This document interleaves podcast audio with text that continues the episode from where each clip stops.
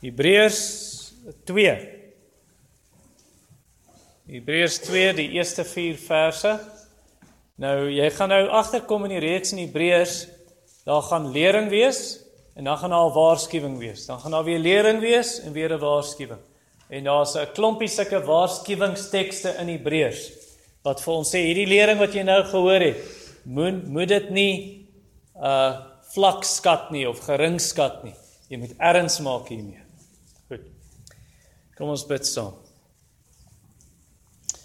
Hemelse Vader, ons bring aan U lof en danksegging en aanbidding want U is ons God en U hoor gebed. Ons sien nou in hierdie getuienis net van hoe goed U is en ons gebede gehoor het vir Tannie Jackie ook. Aan U al die lof en die eer en die danksegging, die aanbidding, die krag, die mag, die majesteit, die sterkte. U is ons God nou en tot in alle ewigheid. Maak ons sterk in die innerlike mens en ons gees vir oggend deur 'n baie dringende teks wat U in die Bybel gesit het om ons te help om nie af te dwaal nie. Maak ons ore oop en ons harte ontvanklik soos goeie grond wat omgeploeg is en daar's kunsmis ingewerk en die saad is gesaai, dis nat gelei. Here, laat dit groei asseblief. Vir Jesus ontalwe. Amen. So die tema van hierdie vier verse, die tema wat ek gekies het is hoe om te keer dat jy wegdryf. 2017 Oktober November toe ons in Jeffreys Bay met verlof en my kinders swem in die see en ek en Deidre sit op die strand met 'n boek elk.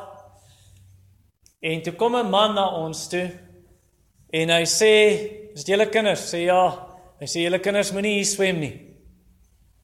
Hy sê hier's 'n ryp stroom. Nee, dit is 'n tipe trekstroom, maar die gevaarlikste een wat jy kry in Engels 'n rip current. Hy sê hierso hierdie ding binne 'n paar sekondes is hulle 50 meter in die see ingetrek. En dis die idee hier in Hebreërs 2 vers 1 tot 4. Eintlik hy gebruik 'n spesifieke Griekse woord in vers 1 wat presies daai idee skep van 'n bootjie wat besig is om weg te dryf en jy kom dit nie agter nie. En voor jy weet, verdwyn dit oor die waterval van God se toren.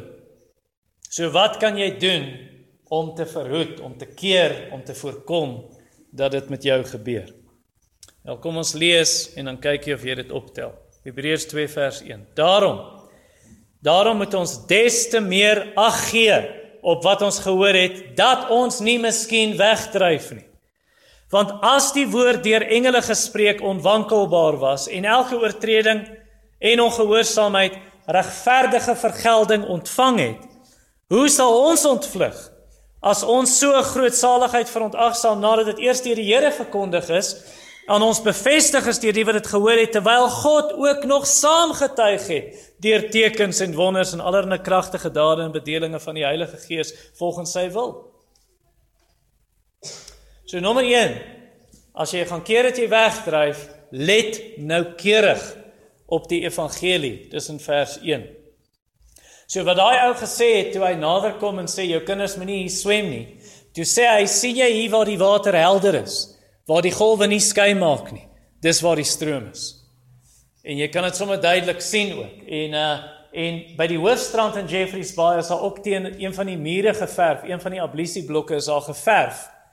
Uh die waarskuwingstekens om hierdie rypstroom te kan sien en dan wat om te doen as jy ingetrek word.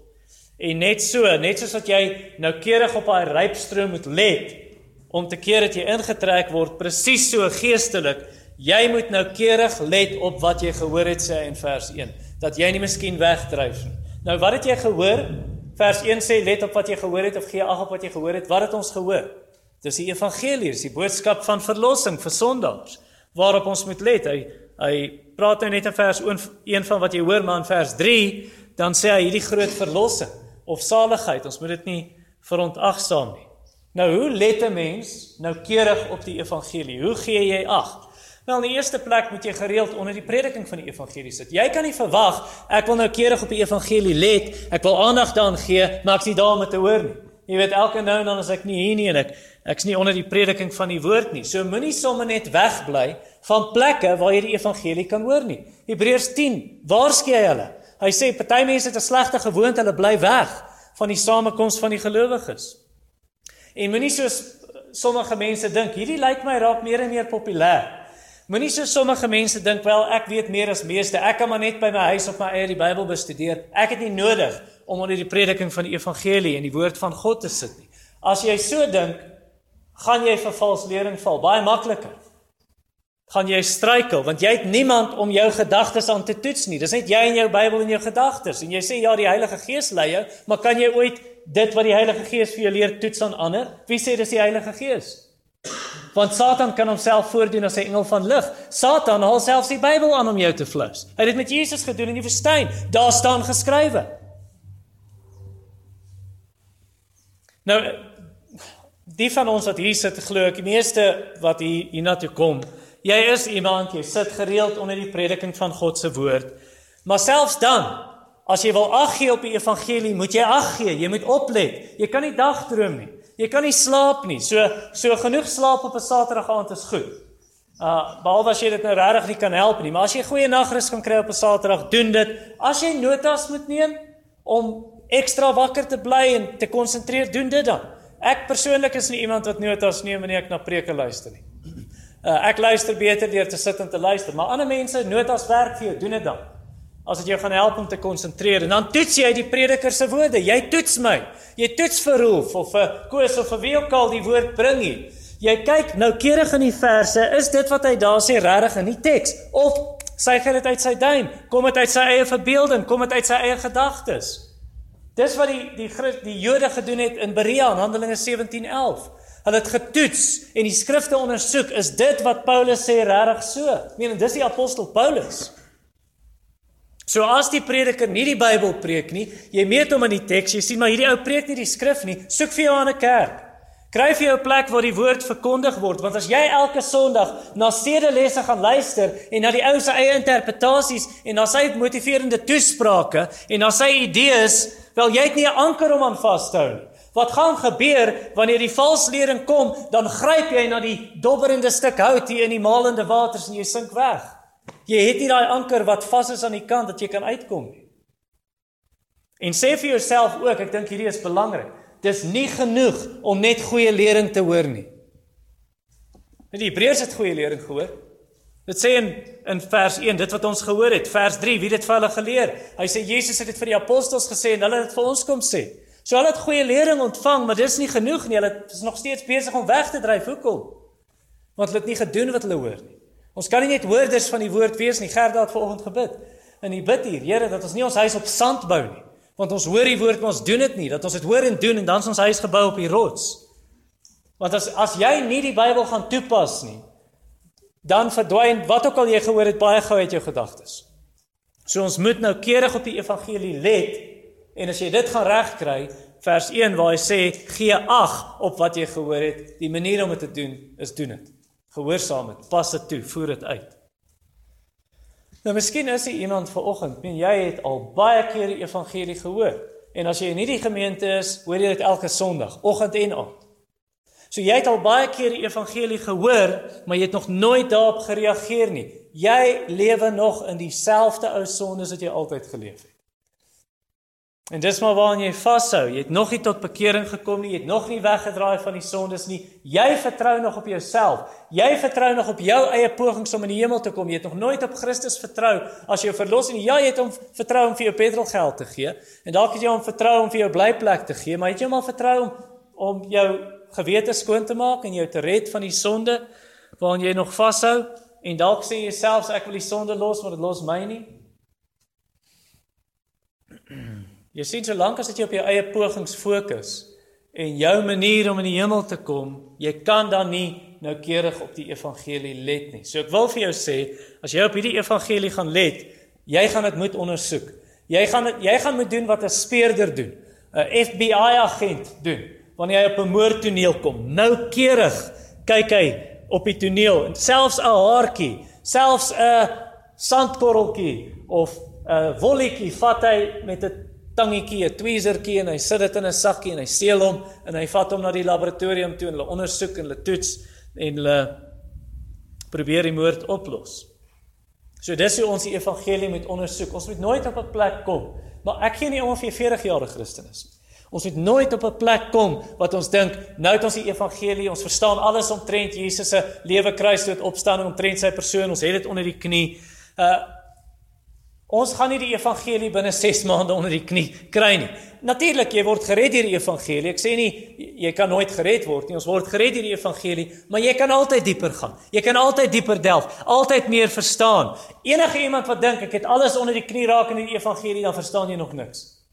Dat was nie die begin daarvan geraak nie. Ons het net gister by die mannegroep het ons dinge oor Jesus se kruisdood gepraat in sy lewe en is of jy blare hark op 'n mynhoop. Jy het nog nie eens begin myn nie om te delf in die goud te ontdek. Dit gaan 'n leeftyd vat, maar as jy op daai manier fokus op die evangelie, dit gaan help dat jy nie wegdryf nie, dat jy staande bly. Jy sien dit dis wanneer ons traag is om te let op die evangelie wat ons begin wegdryf. Waar waar teen vers 1 waarsku dat ons soveel meer moet let op die evangelie dat ons nie miskien wegdryf nie. En onthou selfs die wegdryf, nê? Daai wegdryf gebeur nie o, gister was ek by die kerk, ek was geestelik aan die brand gewees en ek's geestelik volwasse en dit lyk of ek geestelik vooruit gaan en môre draai ek my rug op die Here en ek's weg. En ek is heeltemal afvallig van die geloof nie.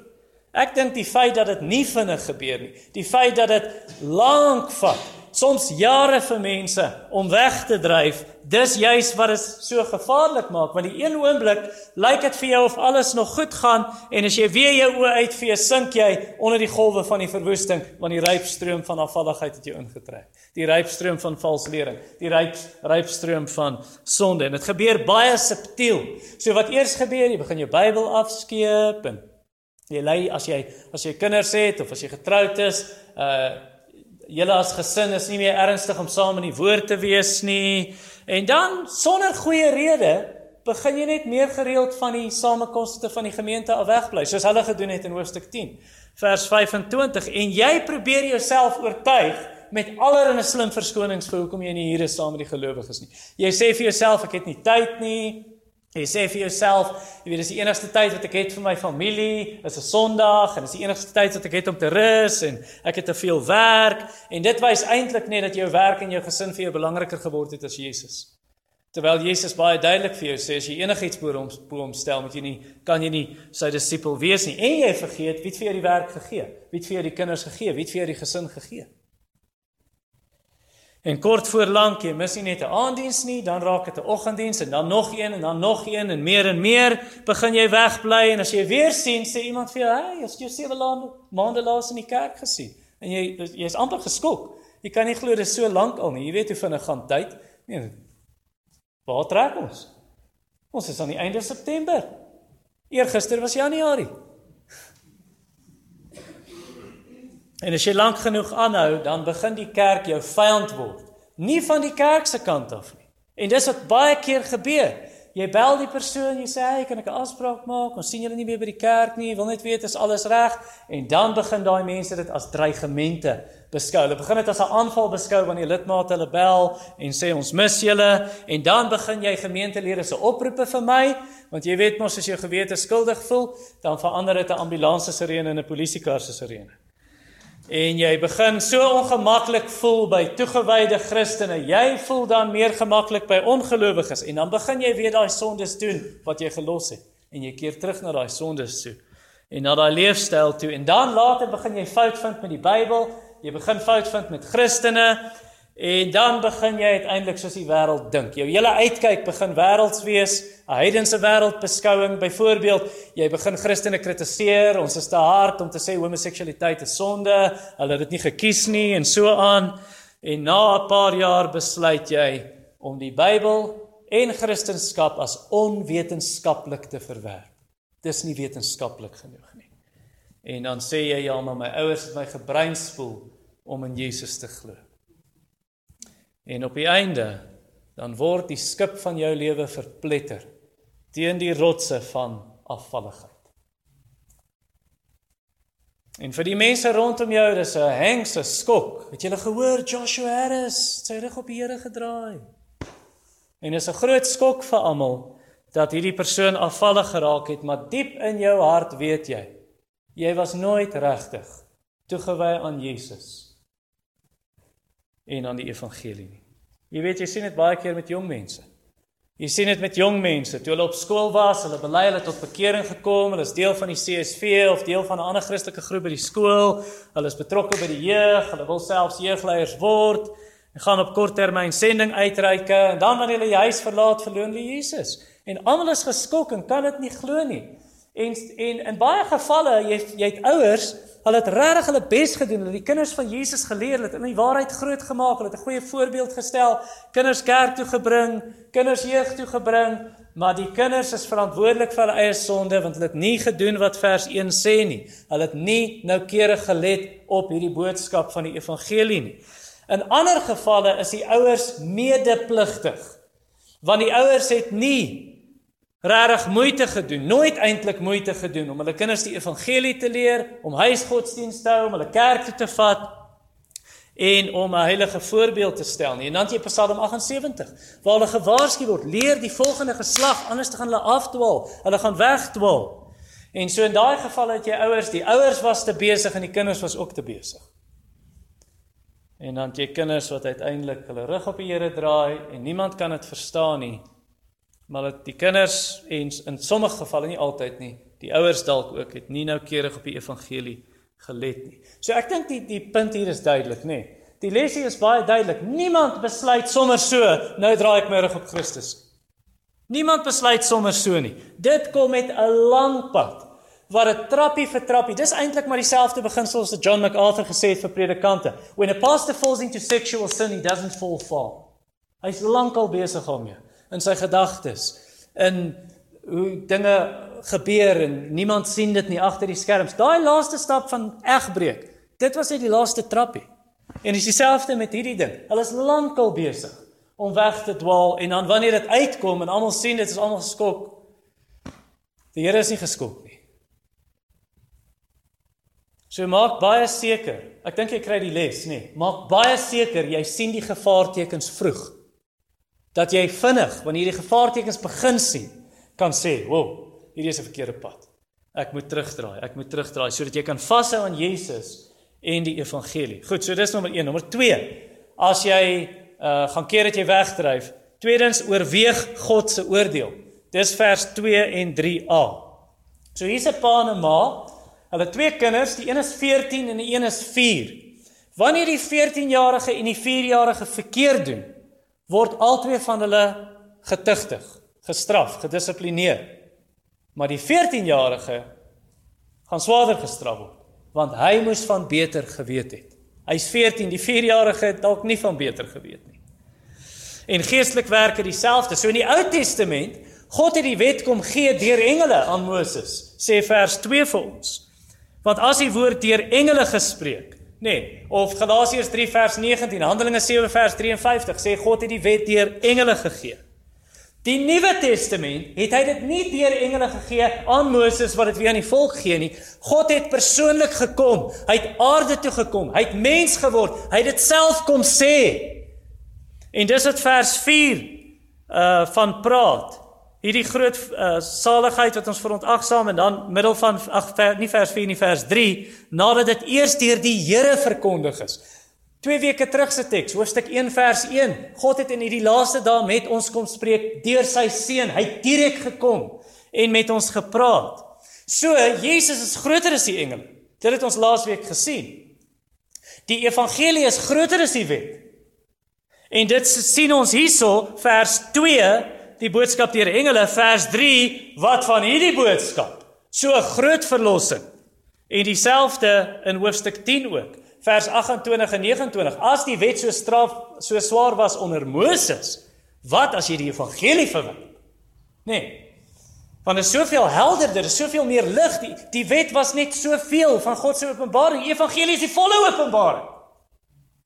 En dan sê dit as jy die wet verwerp het wat het gebeur Wat sê vers 2? Wat het gebeur as jy of daar's 'n gebod wat sê jy moenie dit doen nie en jy oortree dit of as 'n gebod wat sê jy moet dit doen en jy doen dit nie? Wat is die straf?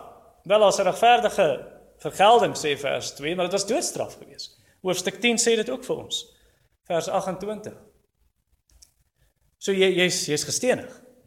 Nou hoeveel meer? Hoeveel swaarder sal die straf wees as jy nou al hierdie lig ontvang het? Die evangelie, Jesus was op aarde.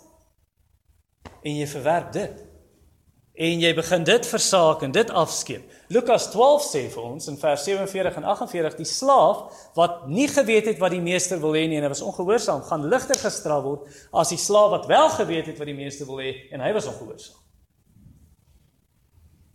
So die Ou Testament straf was erg genoeg as jy die wet oortree het.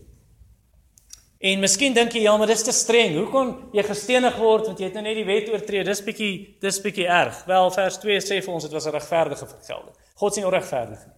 Hy's 'n regverdige regter. En as die Here wou, kon God elke sonde gestraf het met die dood as hy wou. Maklik. Die loon van die sonde is die dood. Ons verdien die dood. Die siel wat sondig sal sterf, sê Jesaja 18 vir ons. So hy kon dit gedoen het. Die dag as jy van daai boom eet, arm sterf jy. Een oortreding. Sonde verdien die dood. So die feit dat God nie elke sonde met die dood straf nie. Ons het eerder sê, nee, God is nie onregverdig nie. Oeh, dis genade dat ek die dood neerslaan, die eerste asem wat ek skep nie of nog vorige asem skep nie, want ek se sonde ontvang. Konsepsie. Dis ek al 'n sonde.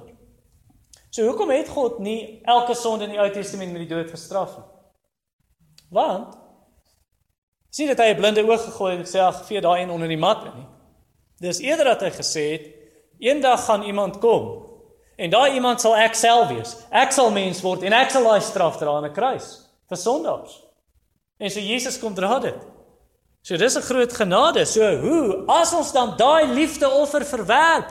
Daai dood van Jesus die Messias, die seun van God, die lam van God, as ons dit verwerp, hoeveel swaarder sal die straf nie wees nie. Vers 3: Hoe sal ons ontvlug as ons so 'n groot saligheid verontagsaam? Ek voel 'n veer vir Jesus se kruisdood. Ek sal my eie manier kry om gered te word. Groot probleme. Groot probleme as ons Christus verwerp. Jy weet eintlik wil ek vir jou sê ek sterk ek ek stel dit 'n bietjie te sterk. Nie die deel van van dat God sal oordeel nie, maar die deel van eintlik gaan dit die sonde lê nie daarin dat jy Jesus verwerp nie.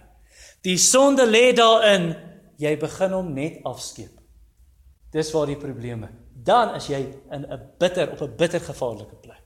Jy begin hom net afskeep. Jy begin net wegdryf. Jy begin net Jesus is nie meer nommer 1 in jou lewe nie. Dis wat hy gesê het vir die gemeente in Openbaring 2 vir Efese. Jy het jou eerste liefde verlaat. So begin net daar, hy's nie prioriteit meer nie. En as Jesus en en die evangelie nie alles is vir jou nie, dan is jy op 'n gevaarlike plek want God gaan nie toelaat dat sy seun tweede plek inneem nie.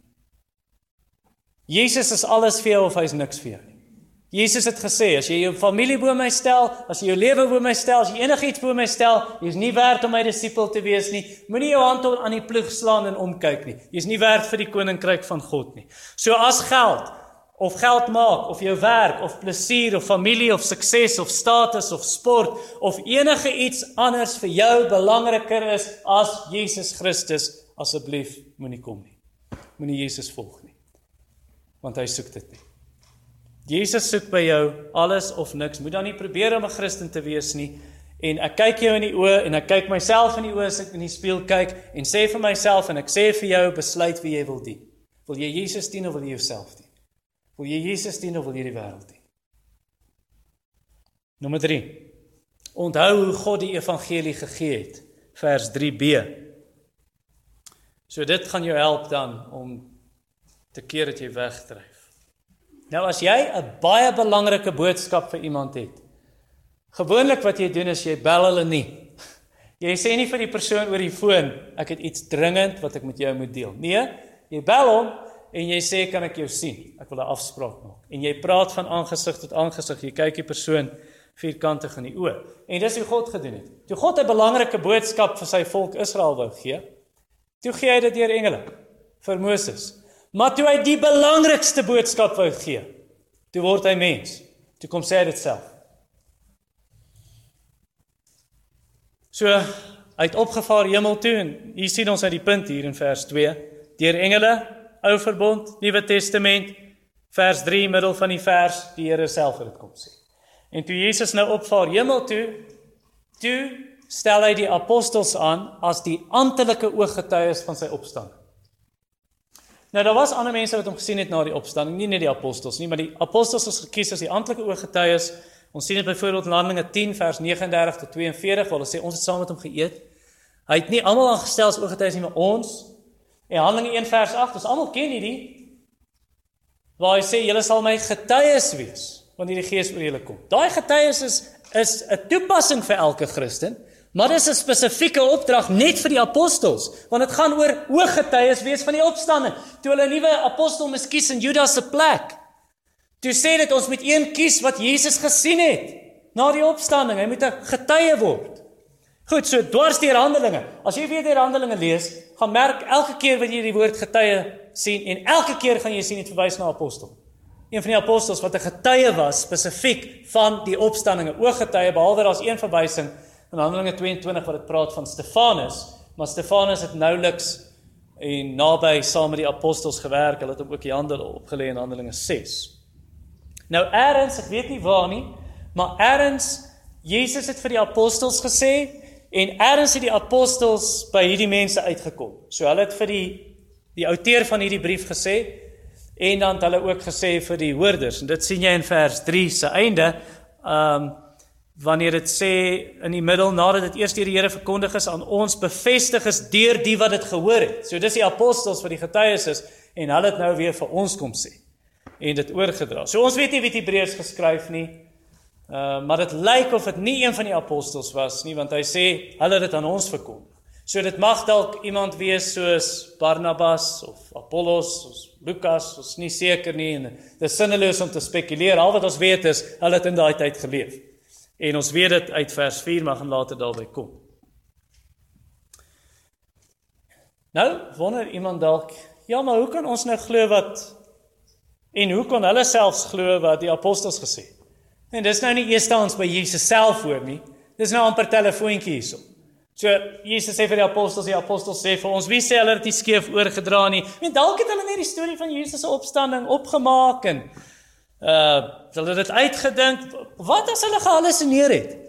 So hulle het nie regtig Jesus gesien na die opstanding. Dit was 'n gees en hulle hulle het min geslaap want hulle was bang. En vir 3 maande nie slaap nie en dan begin jy goed sien. Uh so wie sê dit was nie miskien so ietsie gewees nie? Wel, kom ek antwoord jou en sê sommer baie duidelik vir jou, hulle kon dit nie uitgedink het nie, die opstand. Want hulle het dit nie verwag nie. Selfs toe die vroue vir hulle kom sê, ons het hom gesien, ons het hom gesien, toe het hulle die vroue geglo? Nee. Hulle het nie geglo nie. En Jesus het ten minste 12 keer aan verskillende groepe verskyn. Ek het dit gaan tel ten minste 12 keer aan verskillende groepe verskyn na die opstanding. Jy kan dit lees in Matteus, Markus, Lukas, Johannes in Handelinge reg in die begin en dan kan jy gaan lees in 1 Korintiërs 15 se eerste klomp verse. Waar dit sê hoeveel keer hy verskyn het. So, as Jesus 12 keer verskyn, het jy elke keer gehallusineer? Jy weet, jy het bokkoms geëet. Jy het nie elke keer gehallusineer nie en as hy in verskillende groepe verskyn, het elke groep gehallusineer? Het elke groep hierdie ding uitgedink? Luister hier. As hulle die storie opgemaak het, erns sou iemand met die waarheid uitkom, veral as jy jou lewe gaan verloor, want jy glo in die opstanding. En as hulle sê ons gaan jou brand, jy gaan met 'n swaard, ons gaan jou kop afkap. As jy aanhou sê Jesus het uit die dood opgestaan, dan gaan jy eers sê, "O, oh, oh, oh, ja ja, ons het dit opgemaak." Ons sê, "Dit is Maria Magdalena waar die hele storie begin."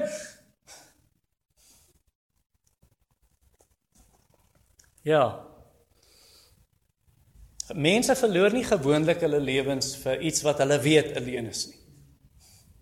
Hulle sal nog hulle lewe verloor vir iets wat hulle glo en is dalk alleen, maar as jy weer is alleen, jy gaan nie jou lewe daarvoor verloor nie. So as hierdie feite van Jesus se opstanding dan waar is en dit is, ek het vir die bewyse gegee. As dit dan waar is, wil ek vir jou vra, is hierdie lewende Christus vir jou belangrik? Ek vra nie of jy sê dis belangrik nie. Want baie mense sê Jesus is vir hulle belangrik. Jesus is nommer 1, hy is my eerste liefde. Wys jou lewe dit. Wys jou lewe Christus is vir jou alles. Is die lewe vir jou Christus en die sterwe 'n win soos Paulus sê? Of bely jy Jesus maar jou lewe wys eintlik? Ek sê dit net met woorde. Hy is nie vir my nommer 1 nie. Hy is nie vir my belangrik nie. En as Jesus nie vir jou alles is nie. Luister ek kom nie ver oggend om op jou te skree en met jou te raas nie. Ek wil net vir jou God se woord gee en sê wat hy sê en ek wil dit nie regte gesindheid hê, maar ek moet vir jou sê en ek moet dit reguit sê as Jesus nie vir jou alles is nie, jy is al klaar besig om weg te dryf. Nie jy gaan wegdryf nie, jy is al besig. En dan sien jy op 'n baie gevaarlike plek. So ek wil jou uitnooi met oop arms en dis nie my oop arms nie. Hierdie is Jesus wat vir jou sê. Ek's nie Jesus nie, maar ek verteenwoordig Christus as die verkondiger van die evangelie waar Jesus se arms oop is en sê kom na my toe. Kom na my toe. Laat ons die saak uitmaak. Kom na my toe omdat my genoeg laai is. Kom na my toe. Vandag is die dag van verlossing. Nou is die gunstige tyd. Kom vandag. Jy het nie tyd nie. Jy het nie tyd nie. Om te sê ek gaan môre en volgende week en ek sal nog 'n bietjie tyd gee. Jy het nie tyd nie. Nommer 4, laaste een. Dink aan die krag van die evangelie. As as jy gaan keer dat jy wegdryf, dink aan die krag van die evangelie. Dis in vers 4. So nou gee ek vir jou die intellektuele bewyse en feitelike bewyse en Bybelse bewyse en logiese bewyse om te sê jy kan nie stry nie, Christus lewe, hy het opgestaan. En dalk oortuig dit jou nie want jy het net slimmer antwoorde terug. Wel, hier is iets waarteen jy nie kan stry nie. En dis vers 4. Terwyl God ook saam getuig het deur tekens en wonders en allerlei kragtige dade en bedelinge van die Heilige Gees volgens sy wil. Jy kan nie stry As Petrus kom en hy sê vir 'n lam man, 'n verlamde man in die naam van Jesus staan op en loop en daai man staan op en hy het nie fisioterapie nie. Hy spring en hy help hom soos 'n bok, soos 'n takbok. Jy kan nie stry en sê o Jesus is dood nie. Hoe kan Jesus dood wees as Petrus in die naam van Jesus hierdie man genees het? Dan wys dit mos Jesus lewe, die een in wie se naam daai man genees is, die een op wie se gesag, die een in wie se krag hy genees is, is dood?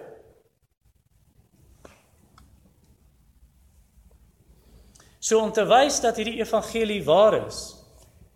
Ehm um, en dat Jesus lewe, het die Heilige Gees hierdie apostels bekragtig en in staat gestel om te doen wat vers 4 sê. So die Gees het saam met hulle getuig, God getuig saam sê vers 4. Johannes 15 sê dit ook. Jesus sê vir die apostels, julle is my getuies en die Gees sal saam met julle getuig. So God getuig saam deur tekens, deur wonders, deur kragtige dade, deur allerlei ander bonatuurlike gawes van die Gees, soos byvoorbeeld om in ander lande se tale te spreek en jy het nie taalklasse gehad nie. En oor en oor dwarsteer uh die boek Handelinge kan jy gaan lees en jy sien hoe die apostels nie net getuig Jesus het opgestaan nie, maar dit sê hulle het kragtig getuig en die Gees het saam getuig. En Petrus sê vir die lam man staan op en loop in Jesus naam in die naam van Jesus van Nasaret en waaroor gaan die res van sy preek? Die opstanding. Hierdie Christus lewe. Hy sê vir hulle, moenie dink is in ons naam nie, dis Jesus. Hy het opgestaan, hy het die man genees. Nou die doel is nie eens om op die gawes te fokus nie. Die doel hier is nie eens om op die gawes te fokus, die doel van die gawes, van die gawes self het 'n doel. Die gawes is tekens sê dit om te wys na iets anders. Waarna wys dit? Dit wys vir ons Christendom is 'n bo-natuurlike godsdiens want ons aanbid 'n bo-natuurlike God en 'n lewende Christus. In Engels supernatural.